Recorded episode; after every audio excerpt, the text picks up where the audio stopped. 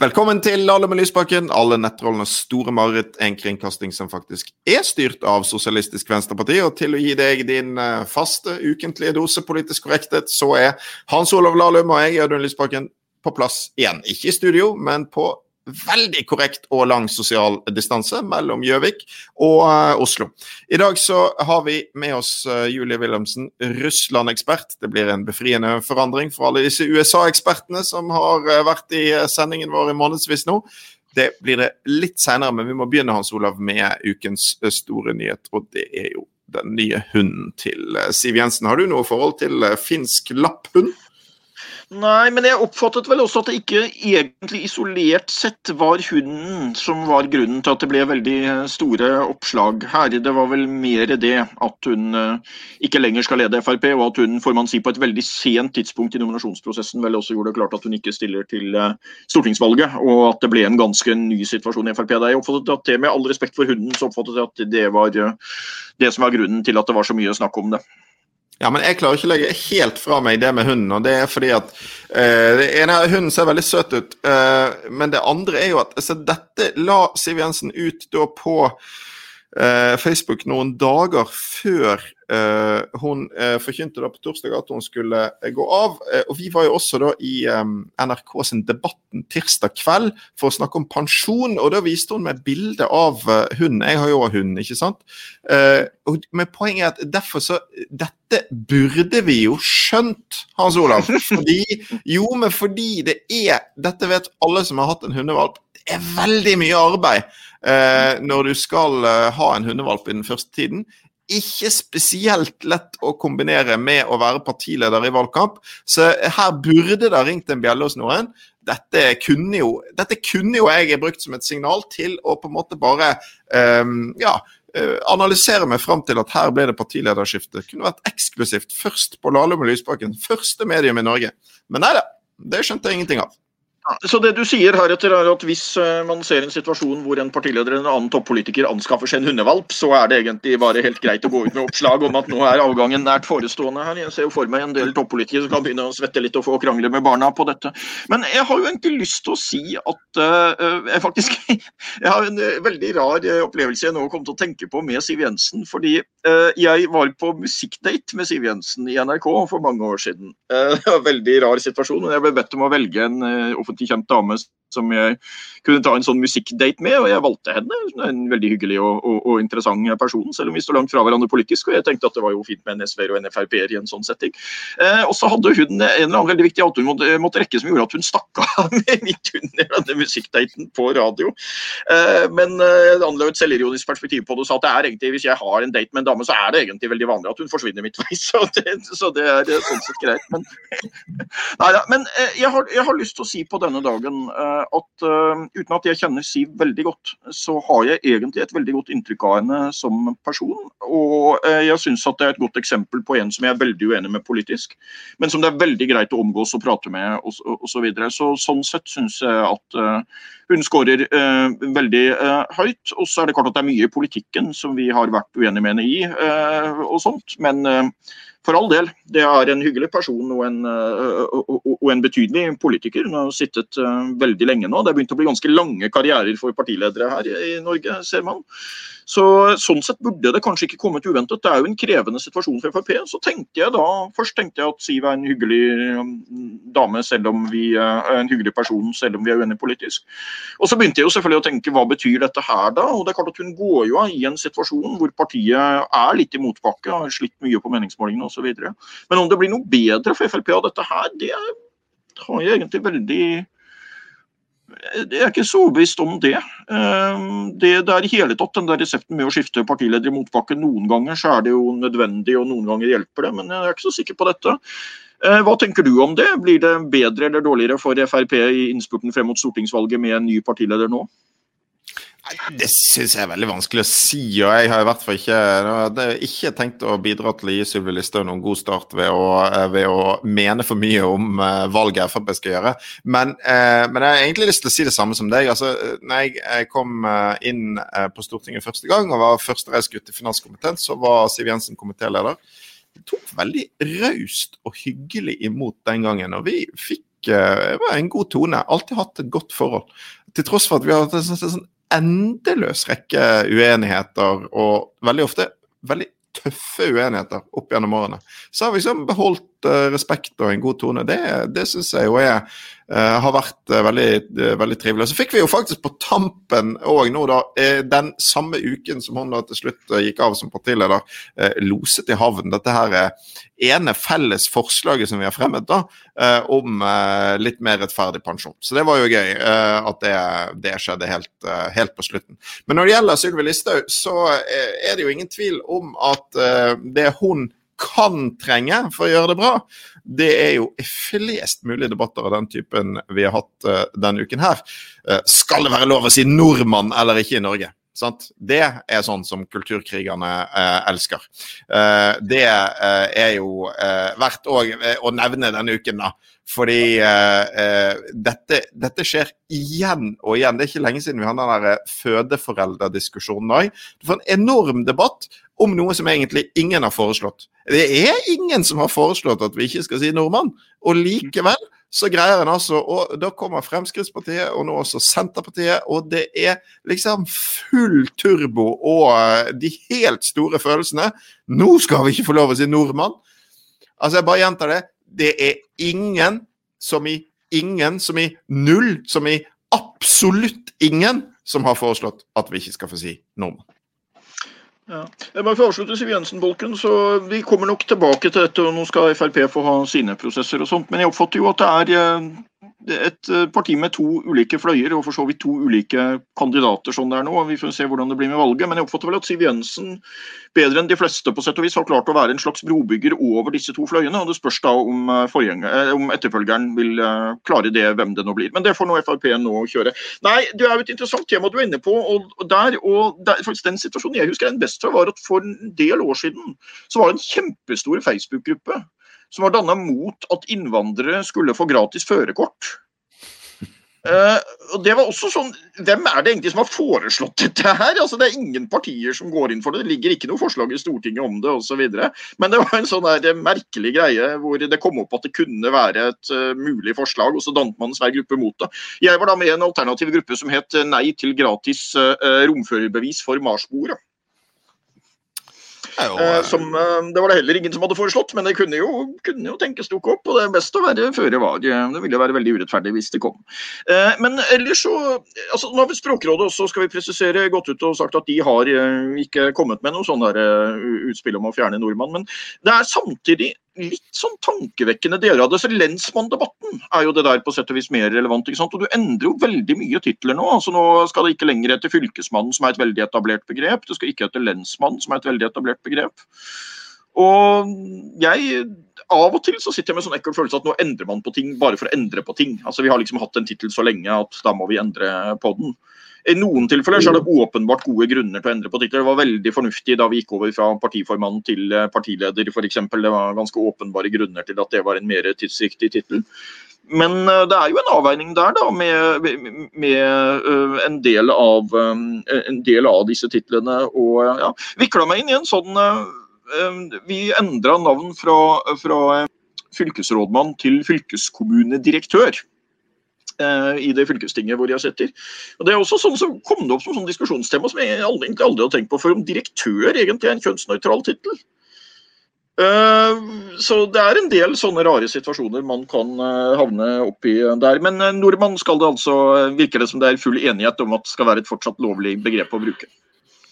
Det tror jeg absolutt. En annen sånn sak som jo kan få eh, de som liker å gå i bresjen for såkalte tradisjonelle verdier, til å eh, ta fyr fremover, er jo eh, regjeringens rusreform som ble lagt fram eh, fredag. Eh, og eh, der har jo da der ligger Senterpartiet litt foran i løypen nå, foran de andre som er kandidater til å stå opp for tradisjonell eh, straffepolitikk i, um, i ruspolitikken. Frp har ikke helt kommet ut av startblokken, og KrF eh, sitter jo i regjering om å være med og legge frem dette, men Senterpartiet har kommet godt i gang. Eh, forsiden i VG tidligere i uken. Og jeg leste om interesse da en sak i Nettavisen som ble delt på Twitter av ja, Twitter-profilen Snorre S der det da uh, er uh, henvist til at Senterpartitoppene Trygve Slagsvold Vedum og Jan Bøhler på NRK gikk hardt ut mot forslag til ny rusreform. det er helt feil medisin, er da Trygve er sitert på. Vi tenkte f.eks. 92 minutter på parkeringsplassen i dag, og da kom vi fram til at vi måtte forby narkotika. Ja, og videre, eh, Jan Bøhler. Hvem ønsker å være sliten narkoman hvis du risikerer å få trøbbel med politiet? Um, så er jo eh, Det som er gøy med dette, Hans Olav, er jo at det her har jo ikke eh, det, det, er to ting som er gøy med dette. Altså, Det ene er at det her har jo ikke eh, Trygve Slagsvold Vedum og Jan Bøhler sagt, eh, fordi her har Nettavisen Her har Nettavisen hentet sitatene fra NRK Satiriks, men puttet det inn i en vanlig nyhetssak. Og så, eh, ja, og, og rettet det senere. Men det er jo det ene som er gøy, da. Eh, men det andre som er gøy, er klart at hvis du har, hvis du har uttalt deg på en måte om rusreformen som gjør at journalister, oppegående journalister etterpå tror at det, det du har gjengitt på NRK Satiriks er ekte sitater, så har du kanskje også et problem.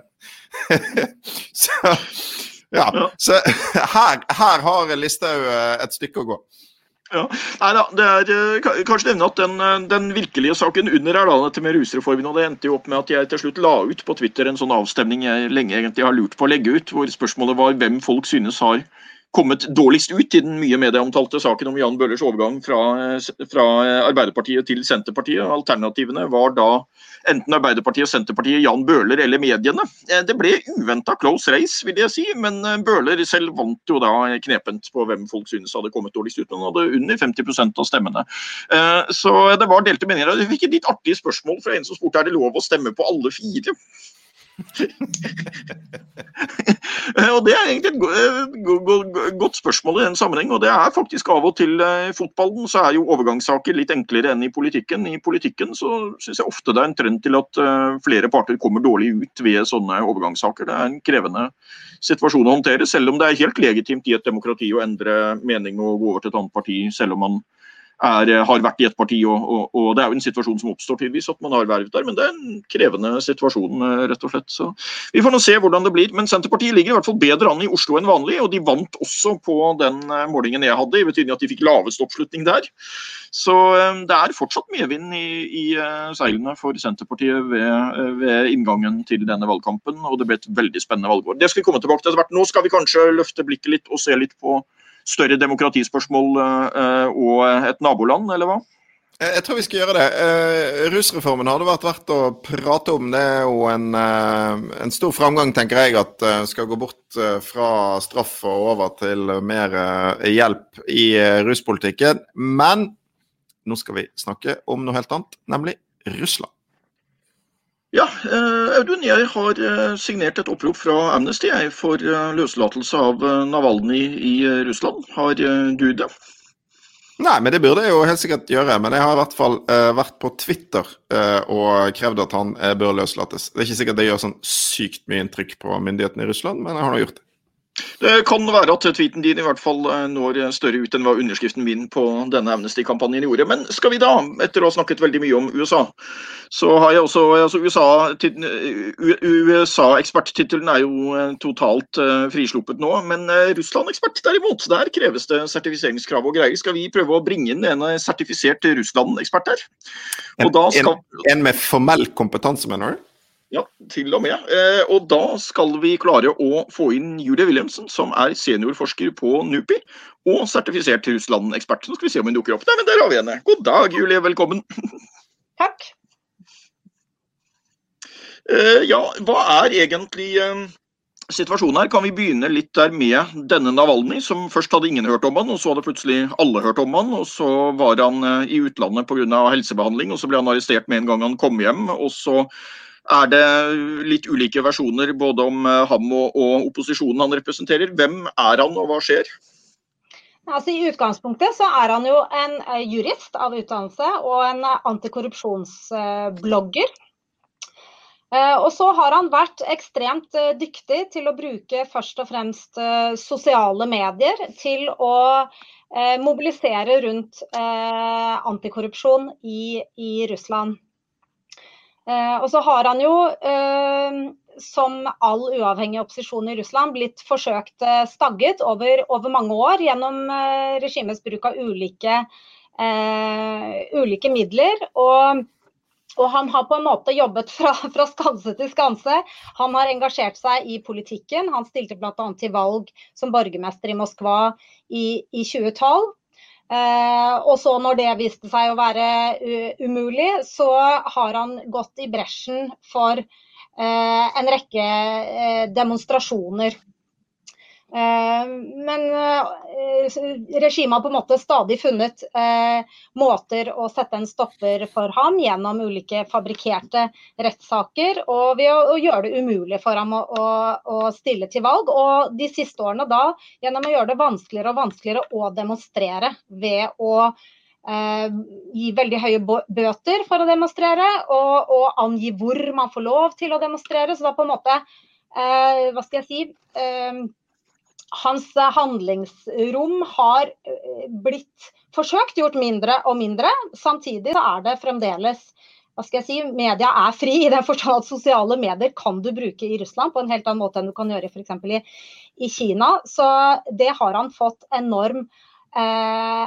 appell eh, gjennom. I hvert fall rundt visse saker. da, og Det er ikke så sikkert at det er han som person som får en appell, det er nok mer de sakene han, han løfter som, som gjør at eh, Eh, spesielt den yngre generasjon, har eh, blitt eh, obs på han. Og så har Kreml hele veien hatt en strategi om å ikke omtale ham, på en måte forsøke å usynliggjøre ham ved ikke gi ham et navn, og ved disse ulike som man ofte kaller administrative ressursene, da, som gjør det umulig for han å virkelig entre den politiske arenaen. Men så har de da, eh, tror vi, eh, nå gått til det skritt å forsøke å og forgifte, eh, forgifte, ham, som jo selvfølgelig er en kjempebommert, for da har han virkelig blitt eh, fått en heltestatus. Og, eh, og, nå eh, på en måte så viser jo det russiske eh, regimet litt sitt sanne ansikt i forbindelse med denne rekken av hendelser hvor eh, Navalny da kommer tilbake til Russland etter forgiftningen og blir arrestert og nå får omgitt eh, omgjort en, en, dom som man har på seg fra før av, til, eh, til eh, eh ubetinget fengsel, slik at han må sone i en såkalt eh, jeg vet ikke hva det heter på norsk, en, en, en slags fangeleir, en slags arbeids, arbeidsleir. Så han, ja, han er jo på en måte en vet, det er ikke riktig å si at han er en sentral opposisjonspolitiker. for han har ikke noe eh, han har ikke noe politisk eh, parti. Og som sagt, det meste av appellen og oppmerksomheten eh, dreier seg om eh, bru, god bruk av eh, sosiale medier og, og, kampanjer som på en måte eh, trigger de mest kontroversielle sidene av Putin eh, regimet. Enten det er at det er forferdelig korrupt og har skapt enorm sosial ulikhet eh, i Russland, eh, eller det er at eh, Som jo på en måte er en tilleggsmerkelapp mm, han har fått satt under, de siste, under rettssakene de siste, de siste dagene nemlig at Putin er en som forgifter. Dette sa han jo i, i rettssalen. At Putins stat på en måte truer eh, eh, eh, russerne rent fysisk altså Han får satt, får satt en merkelapp om at Putin eh, egentlig har utviklet en slags eh, politistat.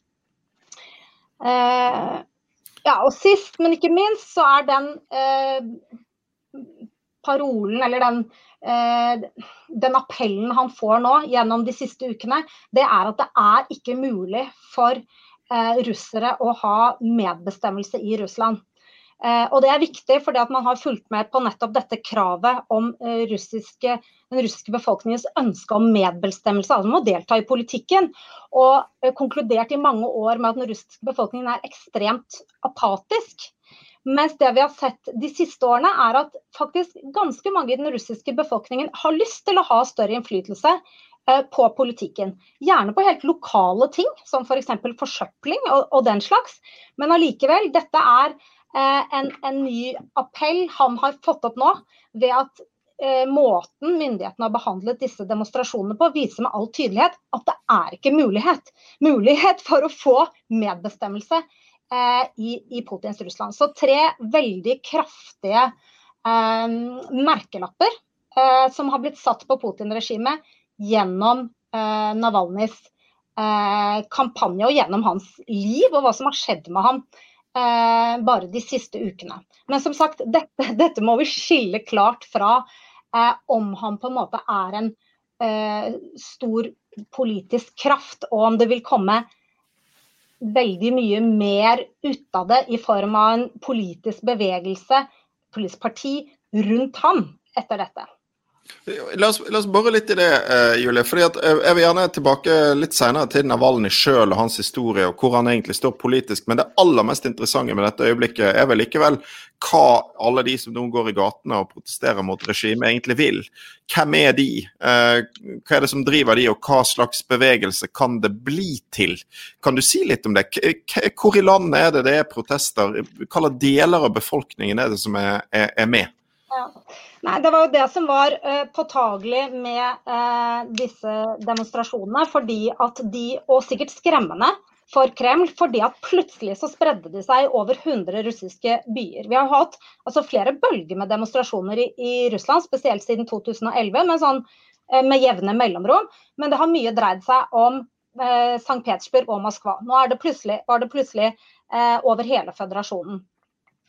Uh, og så er det helt klart at det er veldig mye unge, uh, unge mennesker uh, som, som, tyr til gatene. Og hvis du ser på meningsmålingene, så forblir jo Putin egentlig selv etter disse ukene ganske populær. Han har en, en rating på 65% eller noe sånt.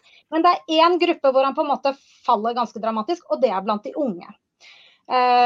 så det er en viktig, en, en viktig dimensjon å få med seg. Og så når det gjelder hvilke saker, så tror jeg nettopp altså de tre merkelappene jeg sier at eh, eh, Navalny nå gjennom det som har skjedd, har klart å feste eh, på dagens russiske ledelse, det er nok det, det, er de som mobiliserer. Altså det er korrupsjon, sosial ulikhet. det er, hvis det skulle eskalere, altså politivold. bruk av tvangsmakt mot den russiske befolkningen. Og, for det er faktisk slik, hvis vi ser på eh, Vladimir Putins eh, tid ved roret, så har han vært, Uh, han vært ganske var det heftig bruk av tvangsmakt i f.eks. de nordkaukasiske republikkene i forbindelse med Tsjetsjenia-krigen osv., hvor det bor mye muslimer, mye muslimske små folkeslag. Men uh, han har vært ganske forsiktig med å bruke fysisk tvangsmakt mot den russiske befolkningen. Og det er ikke fordi han nødvendigvis er så snill, det er fordi han vet at dette eh, eh, kan trigge stor misnøye. Her har jo Russland en utrolig tung arv, ikke sant.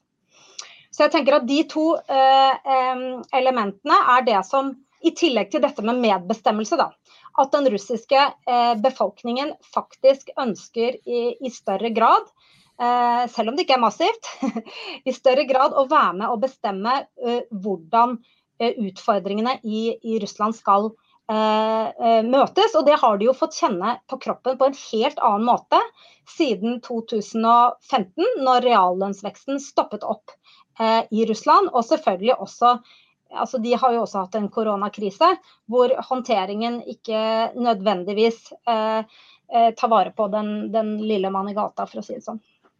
Ja, Det er veldig interessant det du er inne på der. Jeg tenker at Det er jo en avveining man har i ulike demokratier, også f.eks. i det norske og andre vestlige demokratier. Så har man jo denne avveininga mellom demokratihensyn og på den andre sida da hensynet opp mot at man skal ha en tilstrekkelig sterk statsledelse, tilstrekkelige fullmakter for regjeringen til å håndtere situasjonen. F.eks. når vi diskuterer sperregrense og valgordning i Norge, så er det en avveining der. ikke sant? Men det slår meg jo at når man ser på Russland, så ser det ut som styrkeelementet veldig klart har fått en forrang fremfor demokratielementet, tenker jeg jeg eh, er et eh, tydelig utslag der. Og så er det et spørsmål litt i forlengelsen av det, egentlig. at det russerne fikk med Putin etter Jeltsin-perioden og turbulensen med det, var jo på sett og vis nettopp da en sånn sterk, handlekraftig leder. Og jeg tenker litt på det nå, at hvis nå Putin hadde gjort som eh, presidenten i USA må gjøre, og gi seg etter åtte år og ikke komme tilbake, så hadde det kanskje vært et litt annet ettermæle som hadde stått igjen. For jeg synes at den første perioden hans fra 2000 til 2008, f.eks. på dette med bruk av tvangsmakt, fortoner seg annerledes enn slik det har blitt i senere år. Altså jeg synes at han har fremstått som stadig mer autoritær, stadig mer villig til å bruke tvangsmakt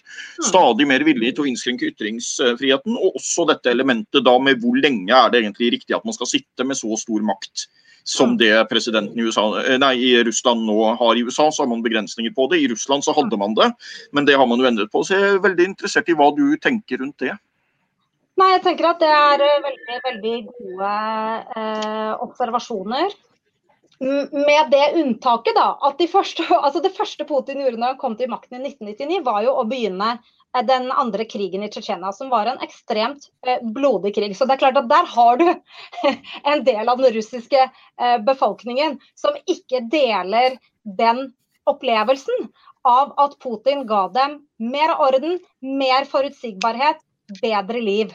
Eh, men for den russiske majoriteten så er jo det en helt reell opplevelse, og den beste forklaringen på hvorfor han har vært så populær. I tillegg til veldig høye oljepriser, da, som har, har hjulpet ham eh, stort. Men så, og jeg er også helt enig med deg, at det er en, en, en, en glidning her eh, hvor på en måte eh, balansen mellom mm, orden og frihet bikker over i eh, i orden. Og det er jo eh, Og her må vi på en måte inn på de av og til litt for ensidige beskrivelsene av Putin, som vektlegger at han nettopp har sin bakgrunn i, i FSB.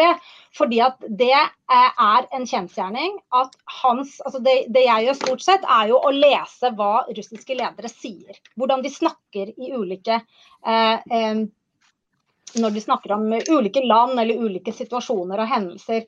Og det er ikke noe tvil om at hans eh, verdensbilde, og ikke minst hans eh, måte å fortelle oss hvordan han skal løse problemet på, er eh, eh, nettopp veldig orientert mot bruk av tvangsmakt. Altså det å inngå kompromiss eller eh, ja, forsøke å eh, på en måte appellere til mm, en motpart ved å, gi, å, å tilby fordeler, da, istedenfor å, eh, å trekke fram pistolen, for å si det sånn. Det er i utgangspunktet eh, ikke noe som Ja, det, det er, det er eh, veldig sterkt hvis, hvis, man ser hans eh, tale over tid.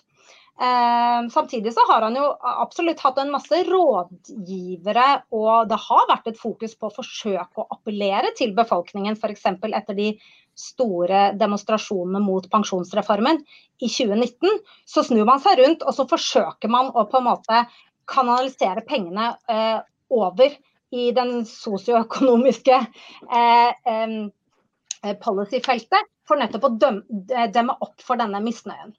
Eh, så, så det, er, det, er, absolutt noe i hans måte å, å tenke løsninger på eh, eh, som gjør at det er naturlig å bruke tvangsmakt for ham. og det andre er selvfølgelig helt konkret.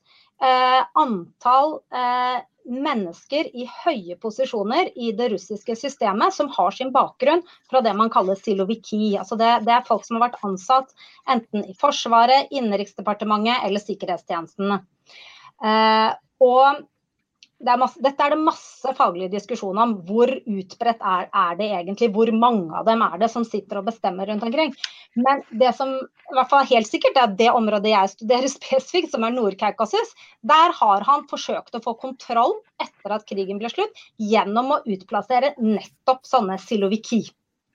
Eh, så det er hans løsning på Nord-Kaukasus-utfordringen.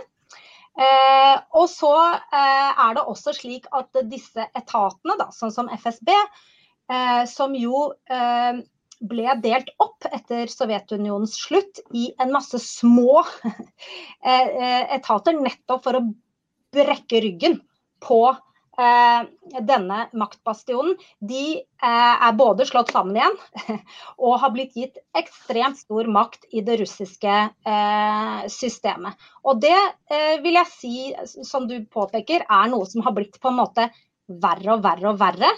Eh, og eh, som jeg bare leste nå eh, et sånt referat eh, av hva som skjedde når Navalny nå eh, fikk denne dommen. Eh, og da, da, tenker du å ja, her, her, har vi det. ikke sant? Nå er det på en måte forbi. Han skal i en eller annen straffekoloni. Og Eh, det var jo ikke mange som demonstrerte, men folk ble tatt liksom ganske langt utenfor eh, rettssalen der hvor Navalny satt, og de ble bare skyfla inn, inn, i bussene. Så det er klart at det er jo eh, Uten at man skal liksom kunne eh, trekke konklusjoner ut fra sånn, en sånn hendelse, så, så tenker jeg likevel at det er en illustrasjon på hvor langt det har gått da, i retning av å gi eh, Eh, eh, disse silovikiene definisjonsmakten på hvordan man skal eh, håndtere utviklingen i, i, Russland. Og ikke bare definisjonsmakten, men helt konkret eh, hva som skjer. Går det an å uh, spørre Julie litt om, hvis du holder oss litt til, til regimet? fordi Det synes jeg er også en interessant diskusjon som der det kanskje finnes litt ulike stemmer, hvis i hvert fall i den internasjonale debatten om hva, hva Putin-regimet egentlig er for noe. Den ene varianten er jo at det er en slags uh, Eh, en slags uh, politisk bevegelse som i hvert fall nå får, blir et slags forbilde også for vestlige uh, høyrenasjonalistiske, nasjonalkonservative krefter. Også Trump, selvfølgelig, men også flere av de ytre høyrepartiene i Vest-Europa som har uh, opprettet formelle bånd til Forente Russland-partiet til Putin, f.eks. dette Frihetspartiet i Østerrike. Er det Går det an å forstå Putin som et sånt, den type nasjonalkonservativt politisk prosjekt, eller er det mer det som eh, jeg føler kanskje er, er senter for eh, Navalny sin kritikk, at det er mer det at det er det kan si et, et, regime som først og fremst er til for at en liten håndfull av uh, oligarker og uh, folk fra sikkerhetstjenestene kan uh, ja, som Navalny vel sier, stjele folkets ressurser. Det er jo to, to, veldig forskjellige framstillinger av hva dette er for slags regime. Ja, altså, du, men kan godt, du kan godt ha begge deler på en gang. Eh, og du kan godt si at eh, Putin-regimet er både et slags kleptokrati, da, det ene du beskriver, og som jo er en tittel veldig mange liker å bruke, og, og at det er blitt mer nasjonalkonservativt. Eh, det er på en måte Men sånn blir det alltid når du er forsker og, holder på veldig sånn i detalj over lang tid.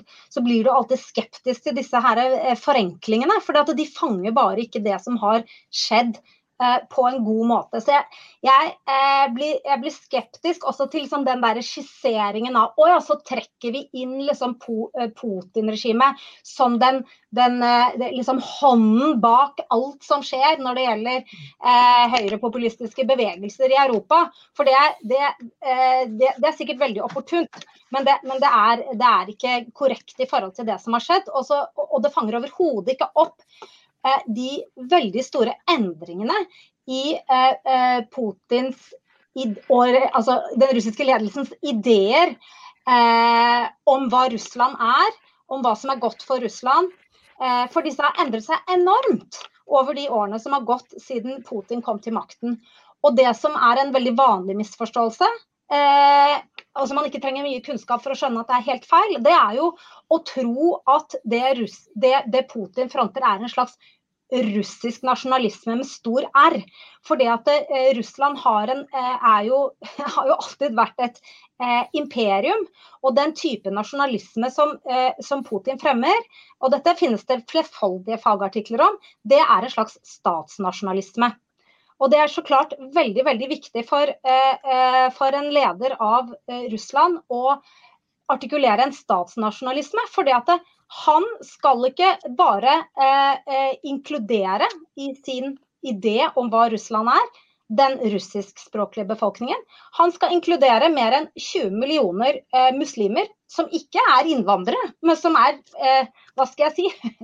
um, um, hva heter det på norsk? Indigenous. De, er, eh, de, har bodd i Russland i mange mange hundre år. Eh, og han skal favne om mange forskjellige eh, religioner, som sagt. Ikke bare den russisk-ortodokse eh, kirke, men også eh, islam og eh, buddhister og eh, jøder. Og så, så der, du, der, blir det litt feil å bare si å ja, et eller annet sted rundt, og man kan faktisk tidfeste det, rundt 2012, og nettopp som et svar på demonstrasjonene i store russiske byer på det tidspunktet, så begynner Eh, Putin å snakke på en helt annen måte. Han begynner å legge større vekt på det han kaller russiske verdier, og også den russisk-ortodokse kirke. Og vi så det ganske sterkt også i forbindelse med annekteringen av Krim, at han begynte å snakke litt som en russisk nasjonalist med stor R. Men så har han lagt bort veldig mye eh, av, eh, av, de eh, ideene, og, eh, eh, og snakker mer som en, en, en klassisk statsnasjonalist, som fremhever Russlands identitet som en, en stormakt og en makt som har en naturlig rolle, f.eks. i Eurasia eller til og med i Midtøsten, nettopp fordi man er så god til å forholde seg til forskjellige religioner og etniske grupper og sånn. Sånn at eh, ja, det er klart at eh, det, det er en, en affinitet, og kanskje spesielt i kritikken av det liberale mellom eh, den russiske ledelsens eh, eh, retorikk og den vi finner eh, blant mange høyrepopulistiske bevegelser i, eh, i Europa. Eh, og de kan trekke på hverandre. Og jeg tror nok det er sånn at kanskje høyrepopulistiske bevegelser i Europa trekker mer på Putin enn han trekker på dem. For jeg, jeg, jeg, tror ikke jeg har lest et eneste, en eneste referanse i russiske eh, uttalelser som på en måte løfter opp disse høyrepopulistiske bevegelsene eh, i, i, Europa. Men det, er, det, trenger han ikke heller. Hans prosjekt er jo å si at eh, eh Vesten, det liberale Vesten, og spesielt USA, er en, eh, eh, en makt i oppløsning der kaos råder. Og så tilbyr han på en måte Russland som en sånn stabil, eh, mer tradisjonell makt da, eh, istedenfor det. Vi skal snart ha vi skal snart ha gode ting, eh, Julie, men eh, la oss uh, slutte der vi, vi, begynte med Navalny, fordi um, Litt grann om han Eh, og om hva du tror kan komme ut av denne bevegelsen. For det er jo eh, litt forvirrende når en ser på Navalny sin historie og helt skjønner hva han står for. Altså Han har både en fortid i et liberalt parti, så hadde han en veldig sånn tydelig nasjonalistisk sving. Nå er det mye antikorrupsjon, uh, også oppmerksomhet rundt den økende sosiale ulikheten i Russland. Eh, hva slags politisk prosjekt er dette egentlig? Eh, og, og, og, hvor mye tror du kan komme ut av det som skjer i russiske gater nå?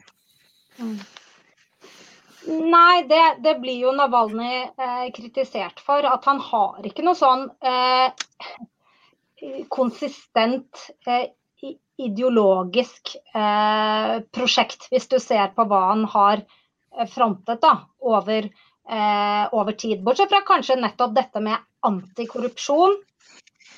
Eh, men han har jo ikke eh, noe eh, program f.eks. For, for sosial utjevning. Og han var jo medlem av Jablaka, eh, som er et veldig liberalt parti. Eh, så det passer liksom ikke helt, helt sammen der. Og så, som mange har bitt seg merke i, så var han jo Eh, i 2011, når det var en slags bevegelse, en nasjonalistisk bevegelse ja, i Russland, eh, som gikk på nettopp at eh, det som i Russland ofte kalles for svartinger, da, nemlig folk fra, fra Nord-Kaukasus eller fra Kaukasus, eh, at de ikke hadde en naturlig plass i, i, Russland. Og Det var en sånn kampanje som gikk på at Russland måtte slutte å fø på Nord-Kaukasus. Altså man, man, kunne heller bare gi opp Nord-Kaukasus, nettopp den delen som Putin jo gikk til krig for å, å, beholde. Så det er klart at Fra den perioden så var det mange som sa å, han er en russisk nasjonalist. Så jeg, jeg tror nok at det er en, en, eh, en, helt riktig vurdering. At det er ikke noe konsistent ideologisk eh, prosjekt her. Det er mer at han er god på eh, å identifisere og rette søkelyset mot eh, regimets eh, tilkortkommenheter. Og så er han jo veldig, veldig god på å bruke også mulighetene som fins i, i, det russiske eh, politiske systemet. Blant annet så har han jo introdusert noe som heter smart voting, som skal gjøre at uavhengige eh, eh, kandidater i russiske valg allikevel eh, altså kan få eh, lettere kan få plass i, i, eh, i både, både, lokalt og, og i Duma-valget. Så han har jo absolutt han, han har jo en masse gode strategier for å mm, forsøke å ramme systemet og komme på, eh, komme på agendaen. Men han har ikke eh, et mm, utviklet politisk program. Og det er jo nettopp det som er det store problemet i stater som blir mer og mer autoritære. Det er at det finnes ingen skole der eh, folk kan lære seg å lage politikk. Og, eh, og, hva det innebærer. Så Hvis du ser på den, den russiske eh, Dumaen f.eks. Eh, eh, bortsett fra de gamle, for noen forhatte partiene, da, sånn som Kommunistpartiet og LDPR, Sjirinovskijs parti, så er det jo ingen partier som har, har, fått tilgang der og får lov å prøve, altså få prøve seg på hvordan lager man eh, partipolitikk. Fordi at eh, det russiske systemet er på en måte konstitusjonelt og eh, formelt fremdeles eh, eh, hva skal jeg si, et demokrati. Og alle disse institusjonene er jo på plass, men det er ikke der det skjer. Eh, og kanskje den mest innflytelsesrike teoretikeren på dette, han kaller det patronal politics. At Russland er et, et, et patrimonialt system da, hvor ting egentlig ikke skjer i disse institusjonene, men det skjer i nettverk osv. Da får du den vanskelige situasjonen at Navalny, han på en måte eh, Nå tror jeg ikke han kommer til å få det til, men, men, hans mulighet er da på en måte å si OK, vi tar vekk hele det eh, systemet under Putin. Eh, det patrimoniale systemet under Putin. Og så må du på en eller annen måte rykke det på plass med et nytt, da. Ikke sant? Eh, uten at eh, eh, uten at man verken har kunnet sakte, men sikkert lære seg å arbeide politisk og, og, og, og, ha folk nok til å jobbe innenfor velfungerende institusjoner. Jeg tenker her at dette er ikke for meg et spørsmål om politikk når det gjelder Navalny. Jeg får et veldig sånn uklart inntrykk av hva han står for politisk. Han har sagt litt ulike ting. og Jeg har ikke tatt noen som helst stilling til om jeg er enig med han politisk, men det føler jeg at man bør ta stilling til veldig klart på demokrati- og menneskerettsspørsmålet er jo dette her. Er det riktig at han er fengslet, er det riktig at han ikke får stille til valg osv. Det syns jeg fra et norsk perspektiv at det er veldig klart at, eh, at, at han burde få. Så er det jo mye å si om dette her, både med dette med forgiftninger, som jo er litt av en russisk tradisjon også. Det har jo vært brukt eh, også i utlandet utlandet tidligere mot, uh, mot regimekritikere som har havnet uh, der. Og, og, og, sånt. Men det er jo liksom noe sånn helt absurd over situasjonen. altså Du blir forgiftet, og så må du reise til utlandet for å få helsebehandling og redde livet, og så blir du arrestert når du kommer tilbake fordi du har forlatt landet.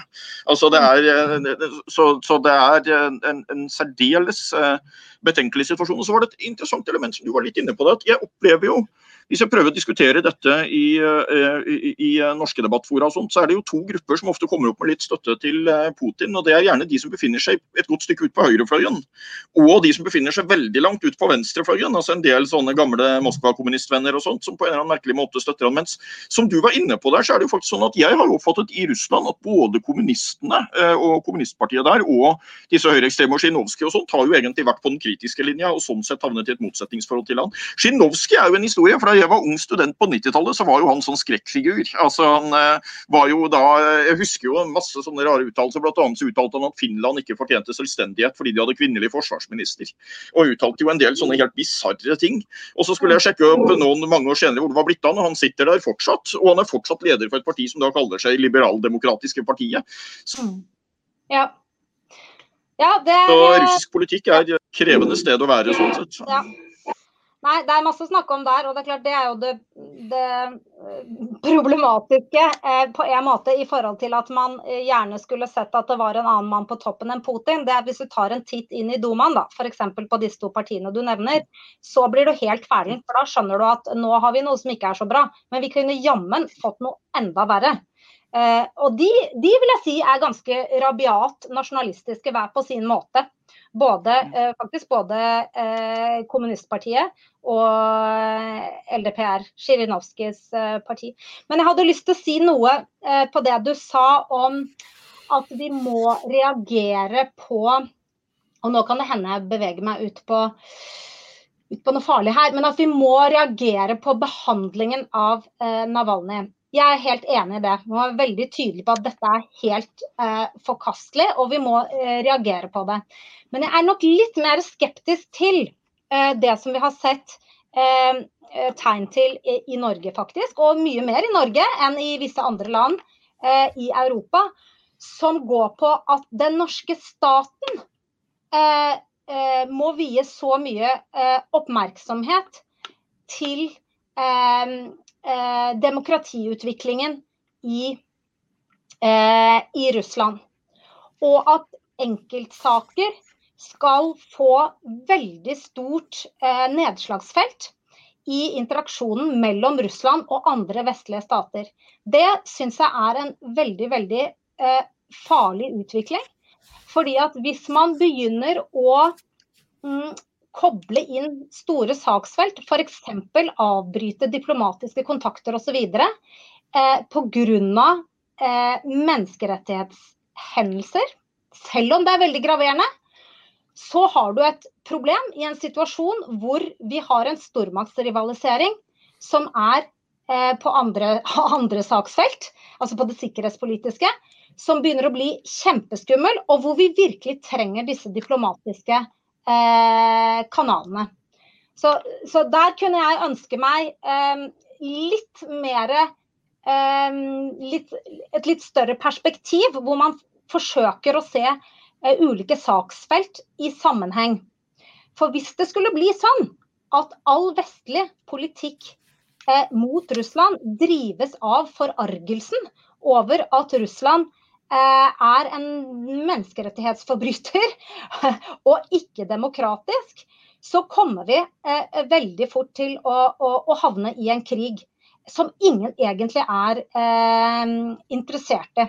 Så det, det frykter jeg. Eh, at man eh, ja, man skal, man skal, tenke gjennom når man begynner å bruke eh, sanksjoner, trekke tilbake diplomatiske representanter osv. Eh, som et svar til menneskerettighetshendelser. For det, det påvirker hele den brede relasjonen eh, som, en, som, man faktisk må ha med en stormakt som, som Russland. Ikke fordi man liker dem, men fordi man må ha det. Eh, Julie, du må komme tilbake, og vi må diskutere mer om sikkerhetspolitikk og, eh, og, og, bruk av virkemidler og sånt der ved en senere anledning. Men nå må vi vel gå inn for landing i dag. I dag var det demokratiaspektet og menneskerettsaspektet vi fikk snakket om. Det var ekstremt interessant. Eh, skal vi da gå over på gode ting til slutt, og prøve å ha en positiv avslutning her? Har du en god ting fra det som har skjedd i det siste, Julie? Uff, hjelp. Um, ja, Uh, nei, altså jeg, jeg, må si jeg syns uh, livet er uh, rimelig tungt om dagen. men um, ja, siden jeg er litt opptatt av blindsoner i internasjonal politikk, da, det er liksom mitt tema, så tenker jeg at her på hjemmebane så har, har, vi nok fått en litt sånn blindsone i forhold til denne pandemien.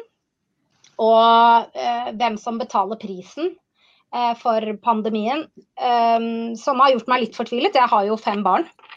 Eh, og nå er de alle sammen liksom fra tolv år og, eh, og, oppover. Så jeg tenker at lyspunktet den siste uka har vært at jeg føler at det begynner å komme i Altså det perspektivet på kostnaden på andre fronter, da enn akkurat eh, at folk ikke skal dø av covid-19, har kommet litt sterkere inn i debatten. Det er mulig å synliggjøre de gigantiske konsekvensene av denne pandemien i litt større grad. Og jeg håper det hadde et utslag på at eh, Raymond Johansen tillot ungdomsskoleelevene å komme tilbake på skolen forrige uke. Nå håper jeg veldig på de der studentene da, som jeg har i min familie. Det, det begynner å bli eh, på høy tid å, å, se, og jeg tror ikke vi overskuer det, hvor gigantiske konsekvenser det faktisk har. Så det er lyspunktet. Det begynner å bli mer, et mer nyansert bilde av kostnadene av pandemien. Mm. Har du en god sak, Audun? Ja, um, ja min, min, er jo i, nå, i disse store tingene som er trukket opp, så, så er min eh, kanskje litt liten, men den er stor for meg. Har du hørt om Kniksen, Hans Olav? Ja da, Roald Jensen, fotballspiller fra Bergen. Eh, legendarisk ja, ja. Eh, god osv. Døde på trening og ble jo en av de tidlig døde. Hun hadde jo en fremragende karriere både på landslaget og ulike sammenhenger. Det var, det var kortversjonen, jeg kan en del mer om det, men kom igjen, nå er jeg spent på fortsettelsen. Ja, Veldig bra, nå er jeg fornøyd med deg. Eh, eh, sant, Kniksen er jo da eh, Norges kanskje mest legendariske fotballspiller, i hvert fall Bergen sin. Det som skjedde på fredag, nemlig eh, altså i dag når vi spiller inn dette, eh, det er at eh, Kniksen sitt barnebarn, Niklas Jensen Vassberg, eh, han eh, debuterte for Brann i en treningskamp mot Bodø-Glimt i dag, 16 år gammel, og skåret mål. Ja, det er vakkert, det. Eh, så det er, min, eh, det er, min, gode ting denne uken. Så bare håper jeg nå at ikke dette på klassisk bergensk vis fører til altfor store forventninger altfor eh, tidlig. Men, men, det var herlig. Så i hvert fall det er min gode ting denne uken. Du da, Hans Olaf, har du en god ting? Ja, jeg er litt over på Julie-sporet, jeg, på sett og vis. Fordi jeg eller på samme tema som du var inne på. fordi det er jo veldig lite som kan avholdes uh, her om dagen. Så hadde jeg en litt sånn hyggelig uh, så litt sånn distriktspolitisk opplevelse. Jeg hadde, jeg ett foredrag jeg, i denne måneden her, og det var på Tynset. Et av Norges kaldeste steder, en relativt liten kommune. Der kunne man gjennomføre. Man hadde, så sa de ifra da, på forhånd at uh, vi har veldig stort lokale og fastmonterte seter, men vi må da begrense til 180 hvor mange personer som kan komme på USA-foredraget ditt. Og jeg lo litt og sa at det 180 på Tynset det skal vel holde helt fint fint, og hvor mange billetter er solgt? Og så svarte jeg at vi er utsolgt. og så sto jeg der på Tynset i går og snakket for 180 personer i salen. Og jeg kjente litt på hvor fint det var å kunne være i, eh, i et auditorium med mennesker igjen og se publikum i uh, salen. Og uh, så tenkte jeg at det er noen sånne ting å tenke over. At det er jo en del uh, kjente folk i norsk offentlighet som liksom sier at det, er det stedet er for lite og det stedet er for lite osv. Det er virkelig ikke nødvendigvis noen sammenheng mellom hvor mange som kommer på kulturarrangementer og foredrag og sånt, og hvor stort stedet er. Altså Det kom 180 på Tynset. Og det kunne kommet flere hvis ikke lokalet hadde vært fullt og vi hadde, og vi hadde restriksjoner eh, på det. Eh, og så er det veldig hyggelig da å se at det har vært noen som snakket om at de fysiske foredragene og sånt, det kommer ikke tilbake, for nå har vi liksom vent oss til det digitale. og sånt. Det er kjempestor interesse der ute. Jeg tror at vi kommer til å se at når restriksjonene som du Julie snakket om er borte, så tror jeg vi kommer til å se at det er veldig mange arrangementer som det er veldig stor interesse for. Så det var min positive ting denne uka. Ikke helt i klasse med barnebarnet til Kniksen, men likevel. Det er herlig, Hans Olav. Da skal vi si tusen takk til alle som har uh, hørt på denne uken. Til uh, dere som uh, ser på uh, Lahlum Lysbakken her på Facebook. Vi skal ikke minst si Tusen takk til Julie Wilhelmsen for at du ville være med i uh, denne episoden. Minne alle dere andre om at dere kan bli uh, abonnenter på Lahlum Lysbakken. Det gjør du i enhver podkast-app uh, med respekt for seg sjøl. Hvis du har roseris eller spørsmål til oss eller til vår spalte Du spør oss, så sender du det til l. Tusen takk òg til Kristoffer Kinden og Anniken Guriore bak spakene. Og da, Hans Olav, er det bare én ting som står igjen, og det er å si ha det godt og høres om to uker, blir det faktisk nå, til neste episode. Alle unntatt meg skal på vinterferie neste uke, derfor blir det ingen episode da. Men vi er snart tilbake, og ha en god helg og en god vinterferie der ute.